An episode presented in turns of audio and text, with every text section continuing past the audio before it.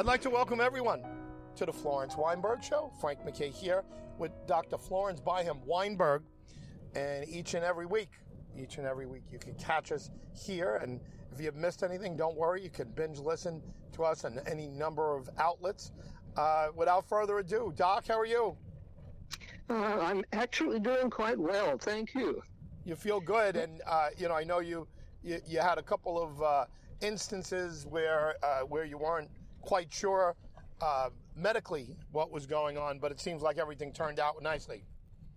Yes, yes, things straightened out. So, uh, uh, so I'm feeling good today and all ready to go.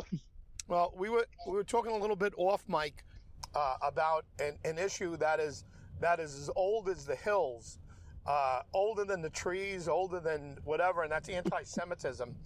And uh, and you, you kind of touched on it a little bit. You're someone who married uh, a proud Jewish man who's a Holocaust survivor, and uh, and and you've been you've been wearing his name, his last name, and your last name uh, for uh, for many many years now. Uh, so I think you'd, you'd give a pretty good perspective on anti-Semitism. yes, absolutely. I I've seen it up close and personal. That's for sure. Uh, and my husband was uh, uh, was a war hero. Uh, my dad too. Uh, my dad actually gave his life for his country, and uh, it took him ten years to die of his of his war injuries.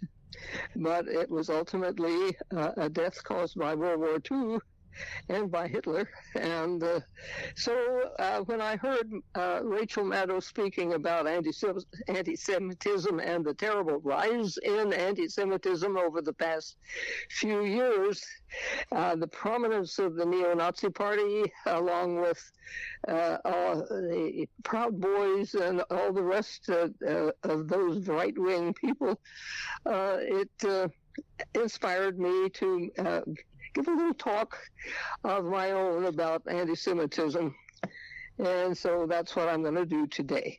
And I'm going to be again talking about some of my own, first of all, about uh, the reasons for prejudice in the first place and, uh, uh, and some of my own experience before I go into the generalities about it. Uh, so here we go. All right human behavior toward individuals and groups that don't fit in with a dominant social crowd closely resembles the behavior of members of the animal kingdom.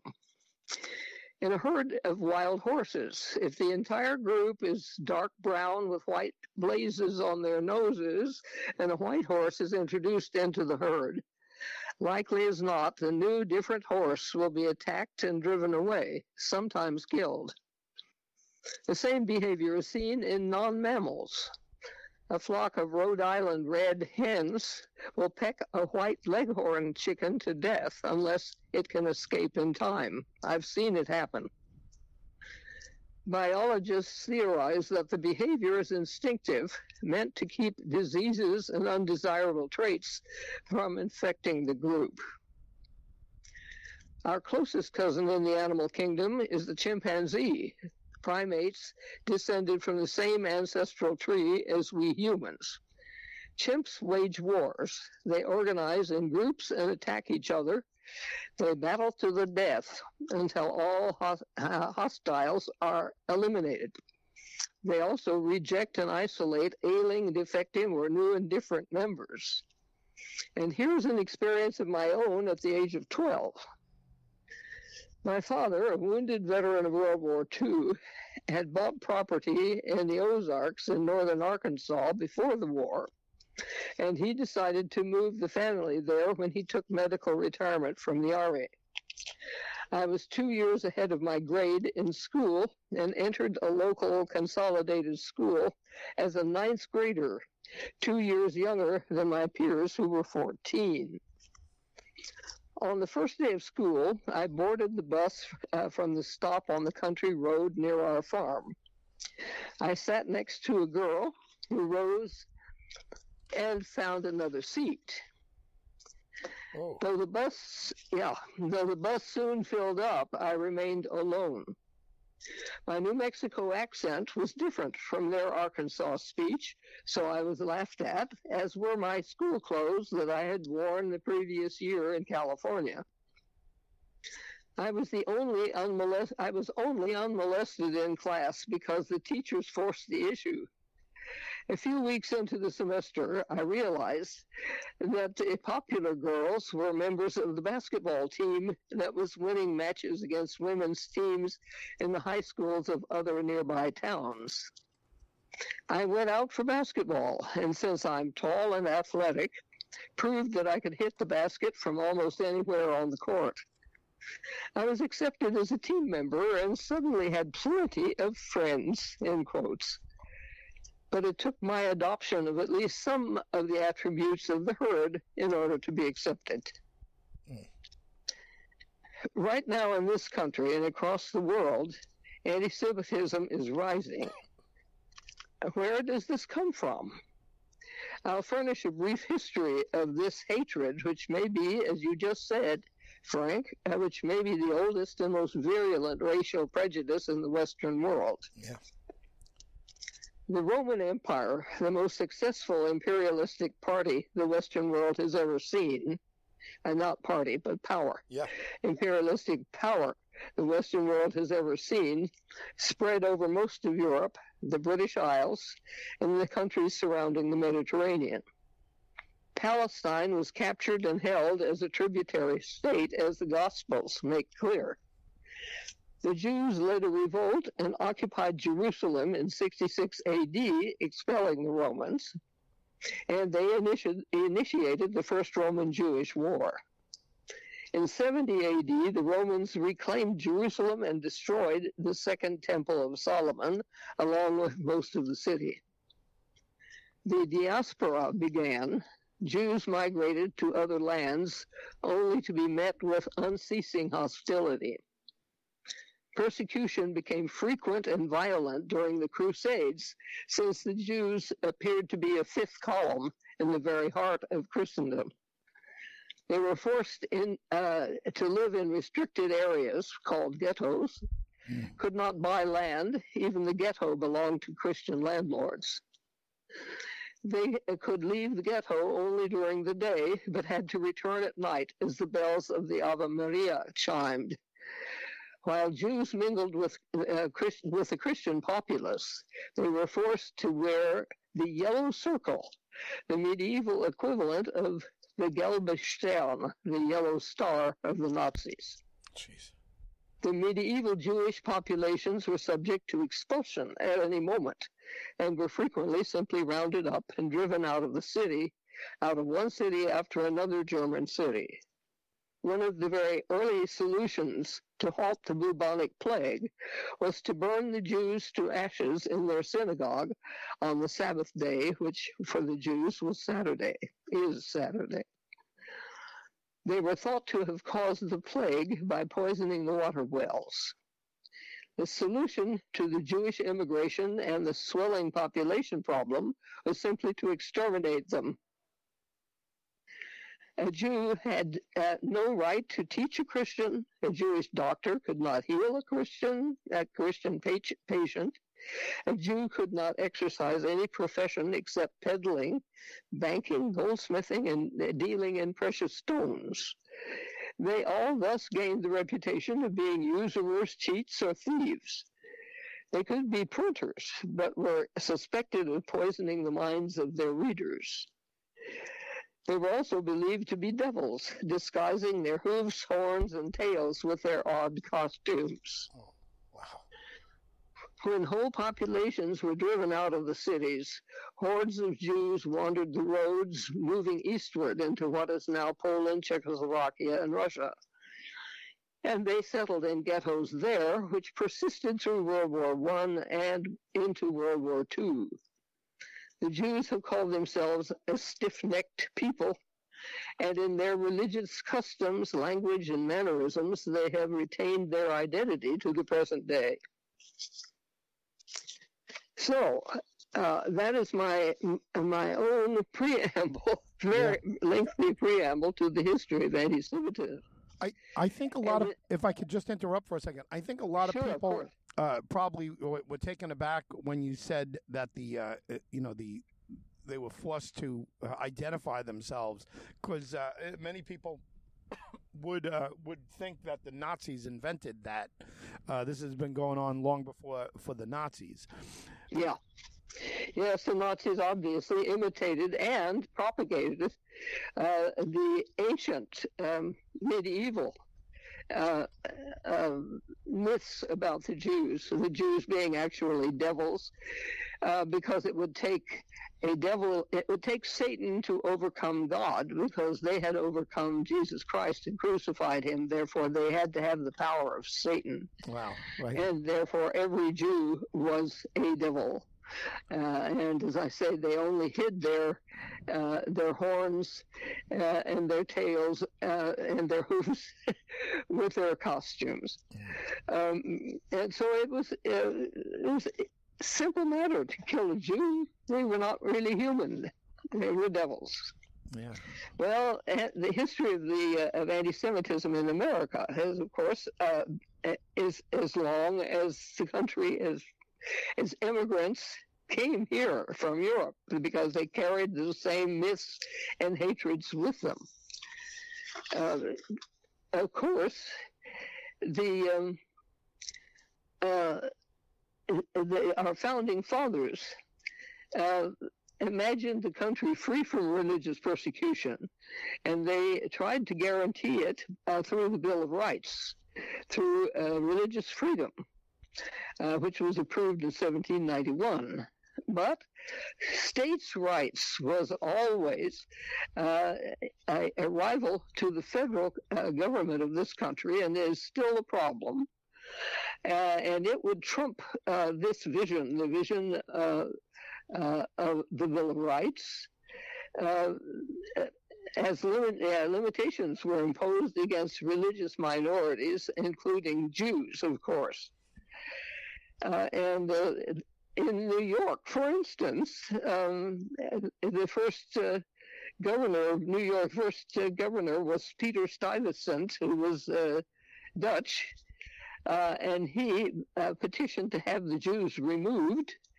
but their financial benefits, the financial benefits of their mercantile networks, prevailed, and so they were ultimately tolerated in their synagogues, which were ruled as illegal in New York City and in New York in general, uh, uh, went uh, tolerated, winked at. Uh, and so the Jews increased and multiplied and prospered. But uh, they continued to live as uh, outsiders uh, and they became the target of racial uh, uh racial persecution that pers- persists to this very day. Uh, for instance, during the Civil War com- uh, conflict between the the two sides, both sides blamed the Jews for helping the opposite side. As well as selling military supplies at inflated prices to make a profit. Uh, so, so that was current during the Civil War. It has not ceased. And despite, um, uh, well, two million Jews entered the country between 1881 and 1914 because in Europe, pogroms and other persecutions were increasing. Property was being seized and Jews were being killed. Uh, they were still being uh, uh, resented for their mannerisms, their customs, their way of life, and of course their religion. Uh, and during uh, economic downturns, conspiracy theories surfaced in the past uh, of financial markets and government exploitation by Jews, and they were believed to be corrupt international fin- financiers. So nothing is new on the face of this earth. It continues.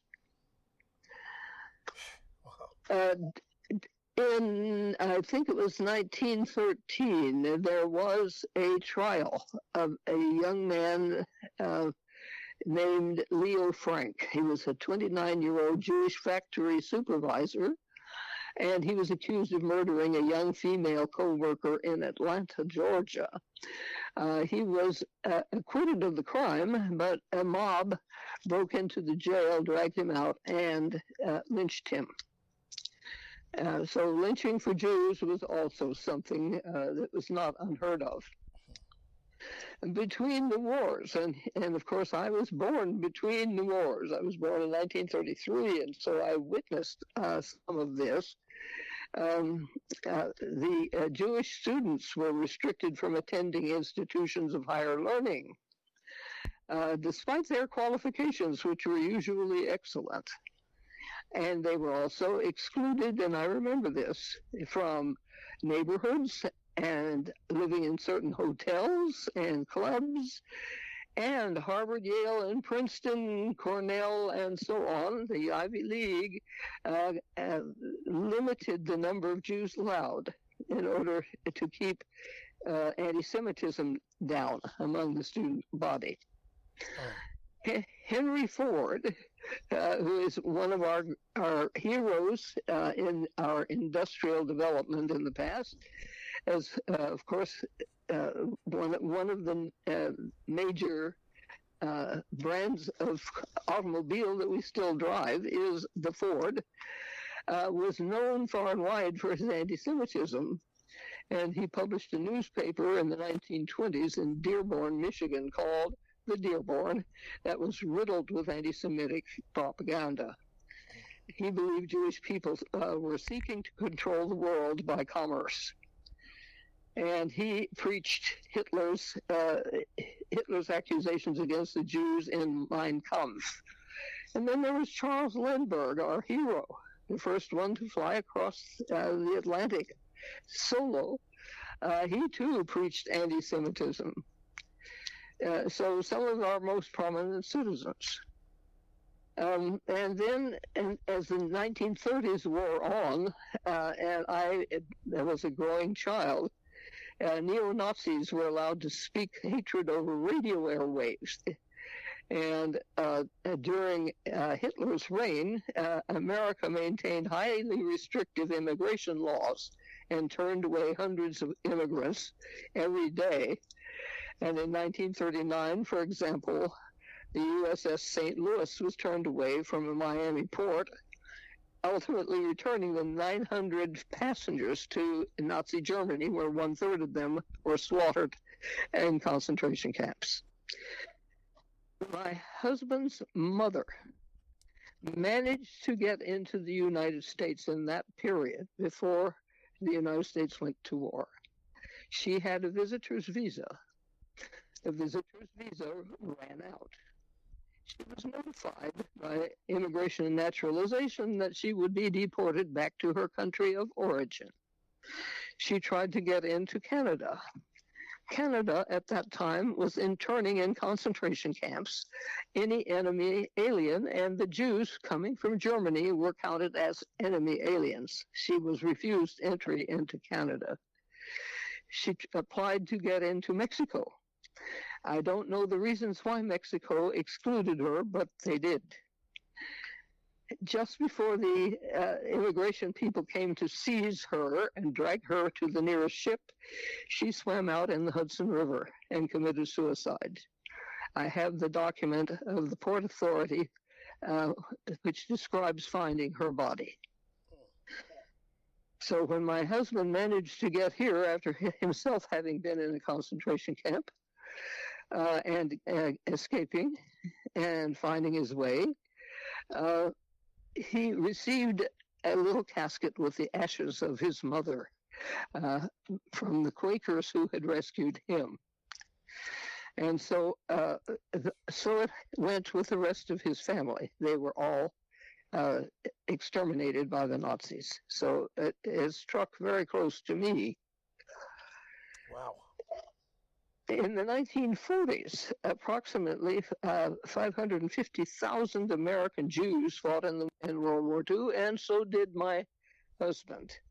He, since he knew all the languages of Western Europe, uh, was used by uh, Camp Ritchie to give the lectures for one thing, and then uh, he became a, an interrogator of prisoners of war because he could speak their native language to everybody. Uh, he never had to lay a hand on anyone because he could outwit them all. Um, but he uh, fought and was wounded uh, in the Italian campaign. He survived, and so I was able to marry him and enjoy uh, a lovely marriage with that man. So the trend then uh, the trend after the war, it became obvious that the Jews had uh, had contributed their their very lives, uh, laid their lives on the line for the United States, willing to die for their country. Uh, and so, uh, when when the concentration camps were discovered, the horror at the Nazi anti-Semitism and what it had had committed uh, was so great. Uh, anti-Semitism, anti-Semitism dropped uh, to uh, from 64% of our population to 16% in 1951. There was a poll taken, and uh, uh, Judaism was considered a prominent religion in public discourse. The, the trend continued through the 1970s as uh, restrictions loosened and anti-Semitism faded from view. But today, complex cho- social change, I think, including uh, concern about globalization, economic in- inequality, the COVID 19 pandemic, and the changing demographics as Hispanics rush into this country, as they're doing right now as I speak, by the thousands, uh, all this has inspired a resurgence of scapegoating. And for some, uh, cons- uh, like the prominent people surrounding uh, former President Donald Trump, uh, the Jewish community has once again become globalists responding uh, responsible for com- complex social change, and of course tr- Trump. Uh, uh, adopted the slogan "America First," which was a factor in my own life when I had an American Firster as my fifth grade teacher, who who picked me out uh, as as a the daughter of an American uh, uh, army officer to persecute in the class. She had a paddle made out of uh, one by four uh, with uh, that was formed into the shape of a paddle. It was about I'd say 20 inches long, with a handle and with holes bored in the blade of the thing. And she would whip the children, those those children who had military fathers. Uh, she would whip them, uh, insult them, belittle them uh, in front of the class, and of course, I was part of part of her uh, victims, her very unhappy victims. So I know about America first from uh, from first hand experience. So now uh, we have the hate groups like the Ku Klux Klan and QAnon and the Proud Boys and so on, while Pres- former President Trump and then President Trump stood mute and even uh, even encouraged them. Um, telling them to stand back, but to stand ready, in, essence. Uh, and they certainly showed that they were ready uh, when he told them to go and attack the uh, the Capitol uh, to stop the steal. Uh, and of course, they believed his propaganda. And speaking of the Nazis, then uh, Goebbels understood that if you repeat something often enough, people will believe it. Uh, and the Nazi uh, populace certainly did. And Trump does the same thing. He repeats, repeats, repeats, repeats, repeats uh, uh that his uh, that the election was stolen from him, that he actually won in a landslide, and so on. And people still believe it, despite the fact that he has lost every lawsuit. Uh, he's even preaching it right now from uh, uh, from town so-called town hall meetings on CNN, for instance. Uh, and so we have brought the history of uh, uh, anti-Semitism in the United States up to date. But one factor: do we still have time, Frank? Mm-hmm. Yes, we we we do have time. Okay, I want to talk about the role of the protocols of the elders of Zion yep. uh, it, in all of this because it, it has has played and is playing an enormous role uh, in building anti-Semitism. Uh, it was probably the product of, uh, of a couple of precursors. Uh, in 1864, it's a, it's a modern work. It's not the ancient document that it's supposed to be. It's a brand new, in terms of, of the world history, it's a brand new document.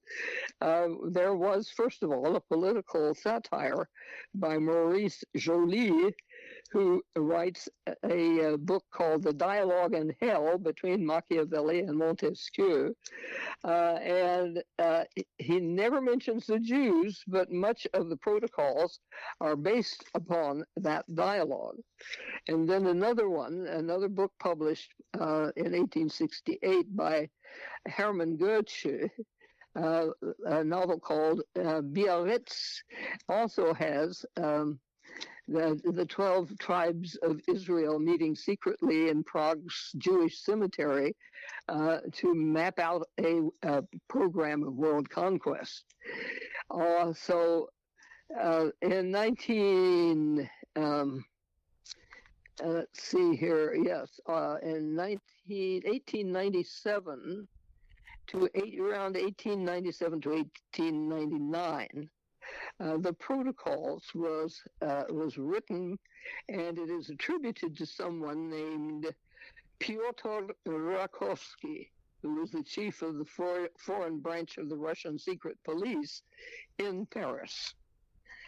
And the uh, 1920 was the year when everything popped in uh, the history of the protocols. The book was published uh, the first non-Russian language edition was published in Germany. It was published in Poland, France, England, and the United States. Uh, and uh, the, all these editions blame the Russian Revolution uh, of 1915 on Jewish conspirators, and it warns about the spread of Bolshevism to the West, which was a major bugaboo which caused uh, the execution of the Rosenbergs, for instance, and Sacco and Vanzetti uh, early in the 20th century. Um, now, Lucien Wolf, also in 1920, who was a British journalist, exposed the protocols as fraudulent plagiarism, uh, and um, I, and so it was known immediately that this was a forgery. However, uh, Henry Ford, in his Dearborn Independent, uh, published uh, the International Jew, which was an Americanized version of the protocols. Uh, and the International Jew was immediately translated into a dozen languages and spread far and wide. In the next year, in, in 1921, uh, Philip Graves, who was a journalist, exposed the protocols once again as a plagiarism in a series of articles in the London Times and the New York Herald. Reporter uh, Herman Bernstein uh, published a history of a lie the protocols of the wise men of Zion, uh, which was for the American audience. However, uh, in 1923, uh, Alfred Rosenberg, who himself was Jewish from the name, uh, he was a Nazi, and he wrote uh, that the Protocols of the Elders of Zion was probably a, uh, a fake, but he thought it useful uh, as did Joseph Goebbels a uh, little later on, who said exactly the same thing. He said, I believe in the intrinsic but not the factual truth of the protocols. So uh, various people were desperately trying to stop it, but uh, it was too well done and too persuasive. Uh, and of course, Hitler uh, Hitler wrote uh, in Mein Kampf. He he says, I'm quoting here, to what an extent the whole existence of the people is based on a continuous lie is shown by the protocols of the wise men of Zion, so infinitely hated by the Jews. For once this book has become the common property of the people, the Jewish menace may be considered as broken. Of course, Hitler did his best to see that that was true by slaughtering them en masse, trying to commit genocide. Henry Ford later issued a public apology for publishing the protocols, which he admit, admitted were gross forgeries, but that did not stop uh, the protocols from being regularly published and regularly disseminated. Uh, of course, the Nazi Party uh, published 23 editions of the protocols before World War II began.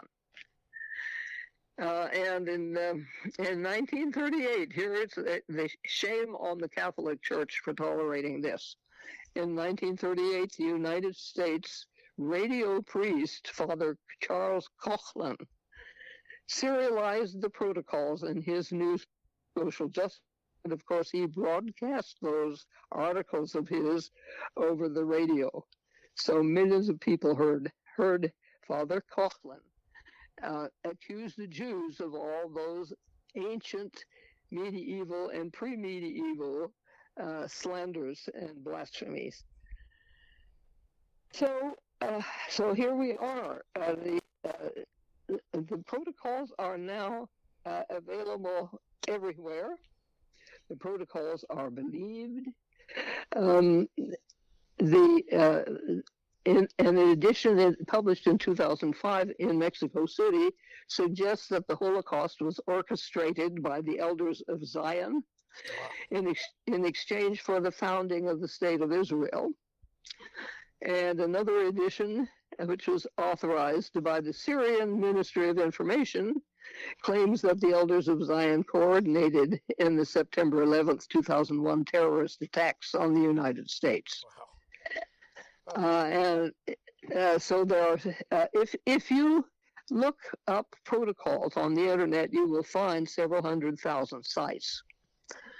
Uh, so the protocols of the elders of Zion is a major factor in the rise of anti-Semitism, and it is doing its job. Wow. Now. Wow. Yeah, yeah. And, if if I still have a moment, I, I want to quote uh, Jonathan Greenblatt, Please. who is who is the CEO and national director of the Anti Defamation League. Uh, and Jonathan uh, Jonathan says uh, that uh, anti, and as of course this is what I've just been talking about, is a clear and present danger right here, right now in America. Uh, and not only was it, it was 19, uh, it was 2022, the highest year that we have ever seen. Um, and uh, the uh, the Anti Defamation League has been tracking this for 45 years.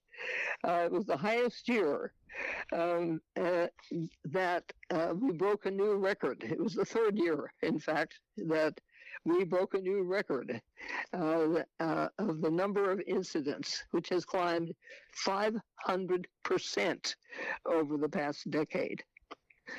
He thinks that uh, behind this increase is uh, um, that it has anti-Semitism has been normalized and almost weaponized in the political conversation and in public debates and it's just common, you know, common uh, course uh, to use anti-Semitic tropes about the Great Replacement theory.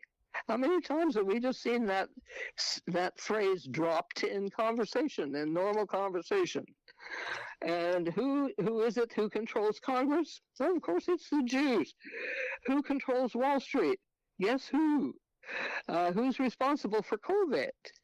it was the Jews, of course, and on and on. So, in a world in which conspiracy theories are uh, the coin of the realm, anti Semitism, which is the oldest conspiracy theory, has come back to life with a vengeance. It's one, probably number one in conspiracy theories at the moment. Uh, and uh, the extremists uh, these days are emboldened by the fact that the former president of the United States felt free and still does, as he proved uh, the night before last. Um, he felt free to use the kind of language we wouldn't want our children to use. Or to be honest, when we see hardened anti Zionist activists on college campuses intimidating and persecuting their Jewish uh, classmates. And in, uh, in K 12 schools, uh, there's, there's, a 40% uh, increase on college campuses, and there is a 50% increase in such incidents of persecution of Jewish kids uh, in K 12 schools in this country. So so it is something we need to know and know about and try to stop if we don't believe it ourselves. So uh, the criticism of the present state of Israel is contributing to this also, Greenblatt says. Uh, he says it's fine to criticize the state of Israel. It's fine to criticize the United States. After all, these are supposedly, anyway, in, the case of Israel, these are democracies, uh, and they need to be corrected when they're going on the wrong path. Uh, however, the Jewish state is now being accused of, uh, of genocide against Palestinians. Uh, I'm not sure that isn't true, actually, among some uh, powers, uh, such as Netanyahu, for instance uh, in Israel at the moment. I do not think it is a state policy. And is somehow, uh, and this is the most ironic thing of all, uh, that the Jewish state, Israel, is white supremacist. Get that. Uh, and of course, the Jews have always been excluded because they were non-white. they were the target. African. They're the target of white supremacists. yes, exactly. But now Israel is white supremacist. uh, so uh, we have to be able to distinguish between legitimate criticism and de- uh, and delegitimate. Oops, my tongue is twisting, and delegitimizing a country. Uh, so uh, and so. Um, Jonathan Greenblatt uh, concludes saying that we need a whole uh, of society's strategy to deal with this and deal with this uh, prejudice, this uh, rise in the ancient, most ancient prejudice. And he says that, and I agree with him wholly, that Facebook and Twitter and TikTok uh, and Instagram and all of those have proven again and again that they're incapable of regulating themselves which means we need some means to regulate them and force them to abide by decency, just as we would expect it from any other media company. And so Jonathan Greenblatt, uh, my uh, report on what he has to say concludes, and so does my own talk on anti-Semitism. Yeah, amazing. I mean, just uh, amazing. And by the way, that was a, uh, in essence, that was a very thorough, um, 40 minute take on anti Semitism, but it really is the Reader's Digest version. You can go deep, you know, you can do a deep dive. You know, uh, you know, we kept out some prominent names. For example, Shakespeare with um, uh, with Shylock. Uh, that's the first one that comes up to mind. Shylock in The Merchant of Venice.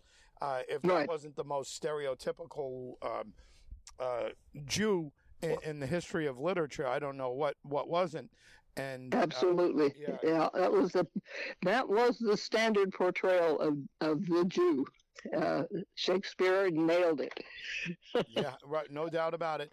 And uh, you know, also look, our one of our heroes of uh, of the, the 20th century and uh, and and still iconic today, uh, uh John F. Kennedy and his brother Robert were raised by um, by Joseph Patrick Kennedy, who um, ultimately went on to lose his namesake, and his oldest son, his pride and joy, the one he thought would be president, uh, Joe Kennedy, to to a war that was because of Adolf Hitler, and and he's a man who believed um, believed that that Europe would be better off with Hitler in charge. In fact, FDR got him out of there. He was the king of. Uh, he was the. Uh, I'm sorry. The. Um, uh, the ambassador to the court of St. James, which is basically Great Britain, um, uh, ambassador, and he uh, said some things off the record. He thought was off the record to a reporter about uh, sounding pro Hitler, and FDR got Joseph Kennedy out of there, and in essence ended his political career. And um, you know, obviously we don't we don't paint the Kennedys with the the same brush that we would paint Joseph Patrick Kennedy, but Joseph pa- Patrick Kennedy uh, um, was sympathetic to, to Hitler. So I mean, we um, I, I don't know if you have a comment on that, but uh, he was he was removed because of it. Uh, you're right. Well, you know, I mean, even FDR was accused of being a Jew. yeah, right. before World War II and even during. Uh, and even after, after his death, he's, he uh, was still accused of being a Jew, although he was probably the uh, uh the epitome of uh, of Dutch whiteness in his yeah. ancestry. yeah. yeah, I mean, you, you, you couldn't get any more. right. Uh, so I mean, it crops up everywhere, and uh, and it is virulent, and it is growing, and it is the most dangerous thing uh, because it sets. Uh, it sets people against each other, and uh, the Jews were were heroic during World War II, and there's just no question about it. And it uh, it raises my fury when I hear Trump, for instance, or anyone else spouting anti-Semitic, uh, anti-Semitic uh, uh, tropes, uh, uh, because it is also unnecessary. Uh, he is crying chaos. If we reelect that man, we are doomed because he will manage to tear this country shred from shred um, because of his own ideals, if you can call them that which seem to be bubbling up from below, as far as I'm concerned. You know, Charlottesville um, was, uh, you know, was a, a disgraceful uh, moment in our, our most recent history, and yes. uh, and there were white supremacists marching, and instead, when when asked, uh, you know, uh, President Trump, you know, uh, what he thought of uh, of Charlottesville, and he said they're good people on both sides. He refused right. to he he refused to criticize the white supremacists, and to me, it just uh, it, it, was it was the most ridiculous, obvious thing that you could you know to criticize Nazis. Um, mm-hmm. you know, I, I, don't know who you're offending other than other Nazis. Um, I don't know who would have uh, come to the defense even from a political standpoint. Who would come to the to the defense of of, of neo-Nazi skinheads? Right, right, exactly. Yeah, so very disturbing um, moment in our, our recent history. And uh, look, uh, the the other thing, and I, I don't, you know, we, we we can talk about this, and we should talk about it. It's such an important uh, subject, but there are world leaders now and we this is why we don't need anti-Semitism here. There are world leaders, uh, and, and, many in, in these Arab countries. And again, I'm not painting everybody with the same brush, but there are there are those leaders. Uh, I mean, Saddam Hussein back in uh, in 1990 was one of them who would wipe mm-hmm. Israel off the face of the earth. They would do yeah. another Holocaust if they could, and uh, and they would do a genocide uh, against the Jewish people the Israelis uh, in in one second would uh, if they could get away with it, they would uh, they would do it. Uh, I'm not saying all, but there are leaders. Maybe you know. Oh no question. I mean, this, uh, Syria. Syria, 100 percent. No doubt about yep. it. Yep. So, uh, so the, uh, yes, so the uh, so Israel is in danger. That's the reason why it is a militarized state. but uh, but its being aggressive is uh, really, really against its interest. And uh, yeah. Netanyahu has caused so much anti Semitism to rise uh, by his behavior towards Palestinians. And of course, the Palestinians uh, are furious because uh, the Jews, um, the pre war Jews, had no idea that there were people already there in, in Palestine who owned the land, and when and when the Jewish refugees came rushing in and took over the land, they were taking it away from people who had uh, thousands thousands of years probably of property ownership there.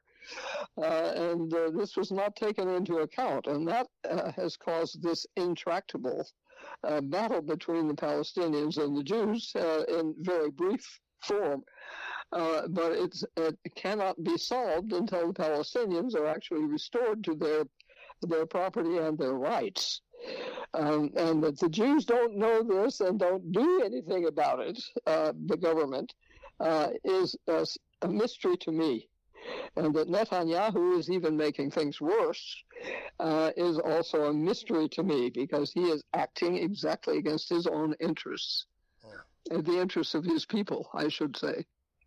Yeah, it's a, it's a great people too. I was there for the first time in January, and I've never felt anywhere more at home in in the world uh, in, than Israel, uh, other than America.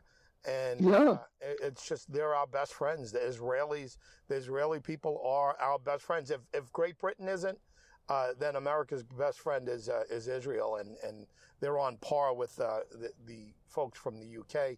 They're as close to being like us um, yeah. than, than yeah, really. anybody else. They really are, and uh, and I yeah. applaud them. Anyway, it's look, it's uh, it, it's it's a great subject. Uh, great job, Doc. Just wonderful, and uh, uh, and we thank everyone for listening each and every week, and binge listen to to some. I, I think she's doing such important work here, along with her her 16 books. Her memoir um, is uh, in in uh, process right now. It'll be her 17th book. She's the subject of a documentary. Uh, Florence Weinberg uh, has uh, has been our host each and every week for a couple years now. So binge listen. There's a lot of material. Uh, Frank MacKay signing off. We'll see you all next time on the Florence Weinberg Show.